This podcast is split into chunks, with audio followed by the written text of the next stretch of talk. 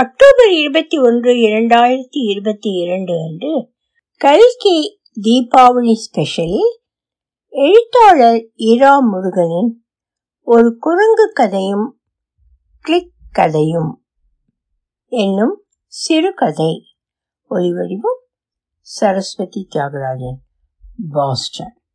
கோவிந்த பத்தார் விழிகாலையிலேயே வந்துவிட்டார். பழனி என்ற பழனியப்பன் பல்கூட துறக்காமல் டீ குடித்து கொண்டிருந்த ஐந்தரை மணி அப்போது.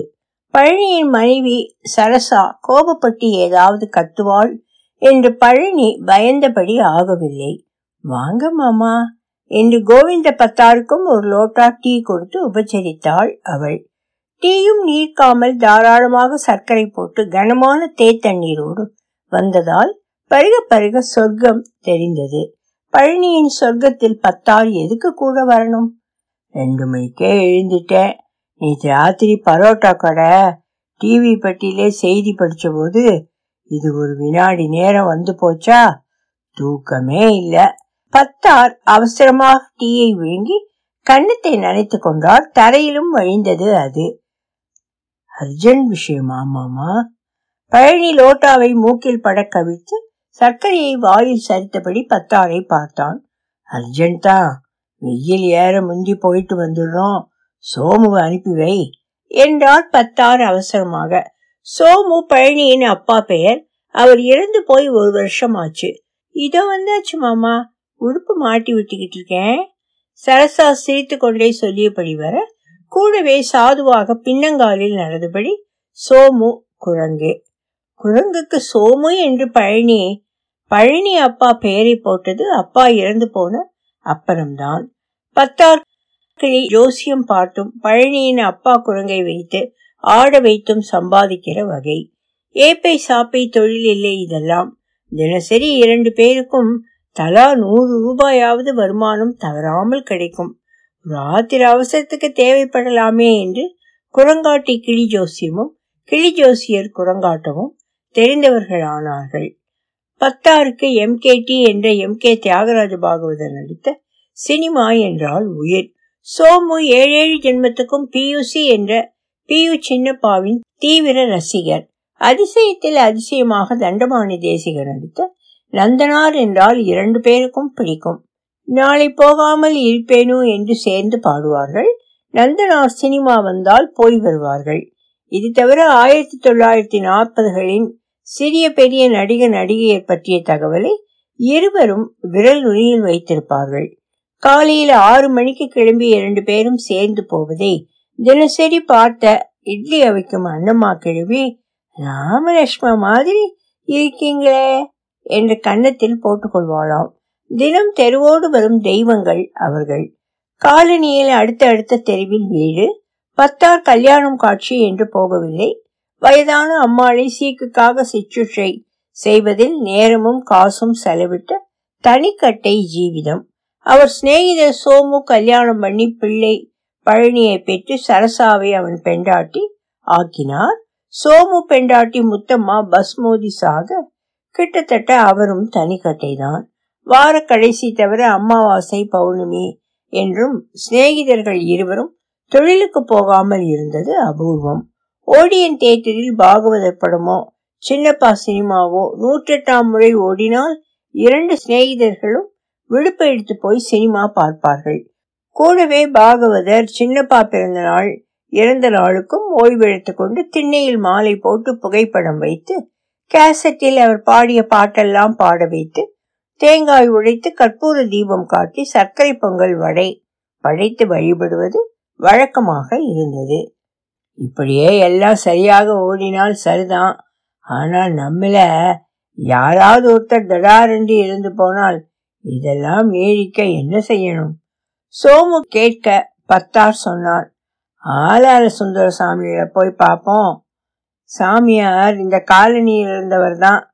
பக்தர் கூட்டம் நிறைய வருவதால் பெரிய வீதியில் நாலாம் மாடியில் டூ பெட்ரூம் அப்பார்ட்மெண்ட் நாற்பது லட்சம் ரூபாய்க்கு வாங்கி குடியேறி விட்டார். எதற்கு வந்தோம் என்று சோமு விளக்க இது ஒரு பிரச்சனையே இல்லை என்றார் சாமியார். தாடிக்குள் சிரித்து கொண்டு சிநேகிதர்களில் யாராவது இறந்து போக அவர் கிளி ஜோசியக்காரர் என்றால் கூண்டு கிளியையும் குரங்காட்டி என்றால் குரங்கையும் சாமியாரிடம் அழைத்து கொண்டு போகணும். அவர் மந்திரம் மாயும் என்று சடங்கு சம்பிரதாயம் பண்ணி போன உயிரை அது ஜோசியக்காரன் என்றால் கிளிக்கோ மற்றவர் என்றால் குரங்குக்கோ கடத்தி விட்டு விடுவார். அப்படி கூடு விட்டு கூடு பாய் வைப்பதற்கான கட்டணத்தை இருநூற்றி முப்பத்தி ஏழு ரூபாய் வரி பதினெட்டு சதவீதம் சேர்த்து கட்டி வைக்க வேண்டும். கிளிக்கும் குரங்குக்கும் மனுஷ உயிரை கூடு விட்டு கூடு பாய வைத்தால் அவற்றுக்குள்ளே ஏற்கனவே இந்த கிளி குரங்கு ஆவி என்ன ஆகும்? கரிசனத்தோடு சாமியை கேட்டார்கள். அதை பற்றி உங்களுக்கு என்ன கவலை?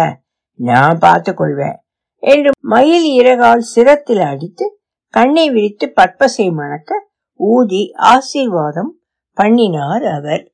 பழனியப்பனிடம் இதை சொன்னபோது ரொம்ப பிரமாதம் பத்தார் மாமா. அப்பா ஆவி குரங்குக்குள்ளே வந்து வீட்டிலே பெரிய மனுஷரா சும்மா நடமாடிக்கிட்டு இருந்தால் போதும்.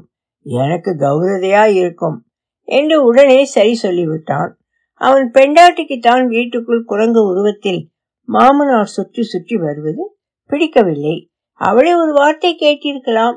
பெண்களை யார் அபிப்பிராயம் கேட்கிறார்கள்?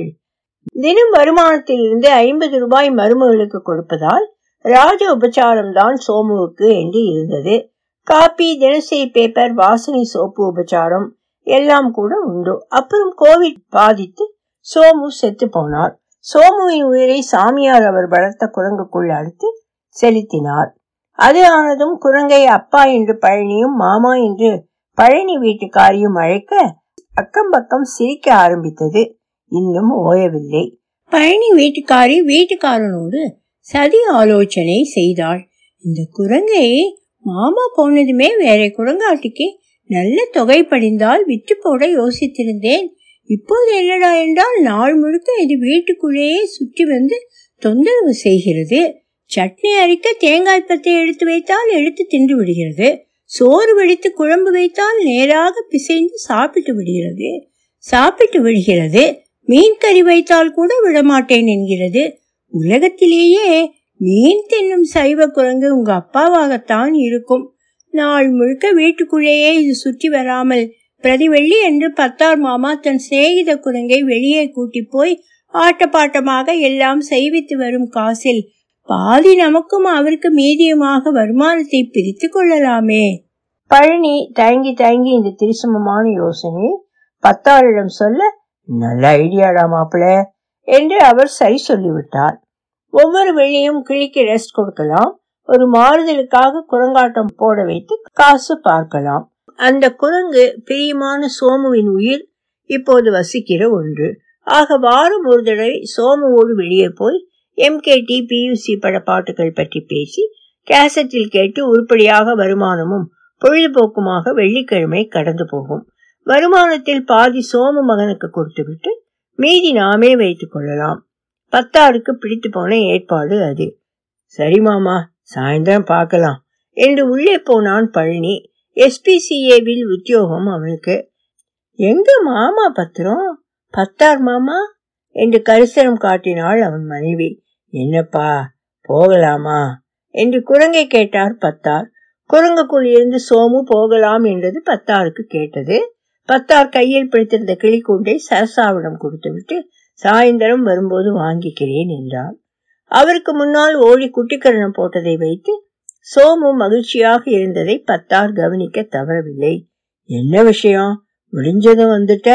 என்று சோமு கேட்க பத்தார் சொல்ல ஆரம்பித்தார். நேற்று ராத்திரி டெலிவிஷன்ல கிடைத்த செய்தி பழம்பெரும் நடிகர் குப்புடு காலமானார்.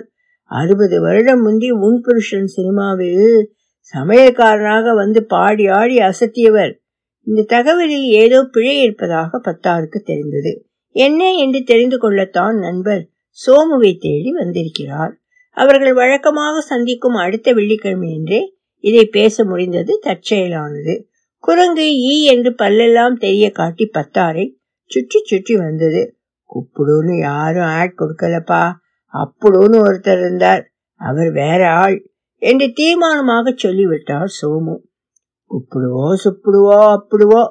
நம்ம காலத்து மனுஷர் அவர் நேற்றைக்கு போய் சேர்ந்து விட்டார். நேரே வைகுண்ட பதவி. இந்த பேட்டையில இன்னும் ரெண்டு தறி தள்ளித்தான் வீடு. போயிட்டு வந்துடலாமா? சோமுவை நைச்சியமாக கேட்டார் பத்தார். சோமு முடியாது என்று ஒரே அடியாக மறுப்பதாக உரிமை வாளை சுழற்றினார். நீ சொல்ல விட்ட பாரு. நேற்று பியு சின்னப்பா காலமான நாள். எப்படி மறக்கும்? போகுது. அதுக்கு இன்னைக்காவது நாலு ஏழை பரதேசிக்கு சாப்பாடு போடலாம். இப்போ அது போதும். அடுத்த வருஷம் திதி தவசம் கொடுக்கலாம். அவர் உறுதியாக சொன்னார். சோமு நீயும் நானும் சின்னப்பா மறைந்த தினத்தை கவனிக்க விட்டுட்டோம். போகுது. அடுத்த வெள்ளி அன்னதானம் பத்து பேருக்கு வச்சுக்கலாம். இப்போ இந்த மூத்த ஆக்டர் அடுத்த தெருவில் முதுமை காரணமாக இருந்து போனதுக்கு அஞ்சலி செலுத்திட்டு வரலாம். அது சின்னப்பாவுக்கு அஞ்சலி செலுத்துற மாதிரி. பத்தார் வாதாடினார் ஹூம் என்று உரிமை சோமு பத்தார் தோளிலிருந்து குதித்து ஓடினார். மரத்தில் ஏறி மேலே போய் கையில் பறித்து கொண்டு வந்திருந்த யாருடைய செல்போனையும் பத்தார் மேல் வீசினார். ஐயோ குரங்கு தப்பிச்சு ஓடுது பிடி பிடி என்று அலறினார் பத்தார். குரங்கு அந்த வாட்டை சரசரவென்று மிருக குணத்தை கிளறிவிட கீழே தாவி இறங்கி பத்தாரை தரையில் தள்ளினார் சோமு. பிடிக்க ஓடி வந்த மளிகை கடைக்காரரை முகத்தில் பிராண்டி விட்டு போக்குவரத்து நெரிசலுக்கு இடையே ஓடி மறைந்தார் அவர். குரங்கை தேடி சாயந்தரம் வரை அலைந்துவிட்டு சோமு வீட்டுக்கு அந்தி பொழுதில் போய் சேர்ந்தார் பத்தார். வீட்டில் ஒரு மூலையில் உட்கார்ந்து சோமு வெங்காயம் முறித்து கொண்டிருந்தார். பழனி பெண்டாட்டிக்கு ஒத்தாசையாக பக்கத்து கூண்டில் பத்தாரின் கிளி பொறு பொறு என்று யாரையோ பற்றி வம்பு பேசிக் கொண்டிருந்தது. ஒலி வடிவம் சரஸ்வதி தியாகராஜன் பாஸ்டன்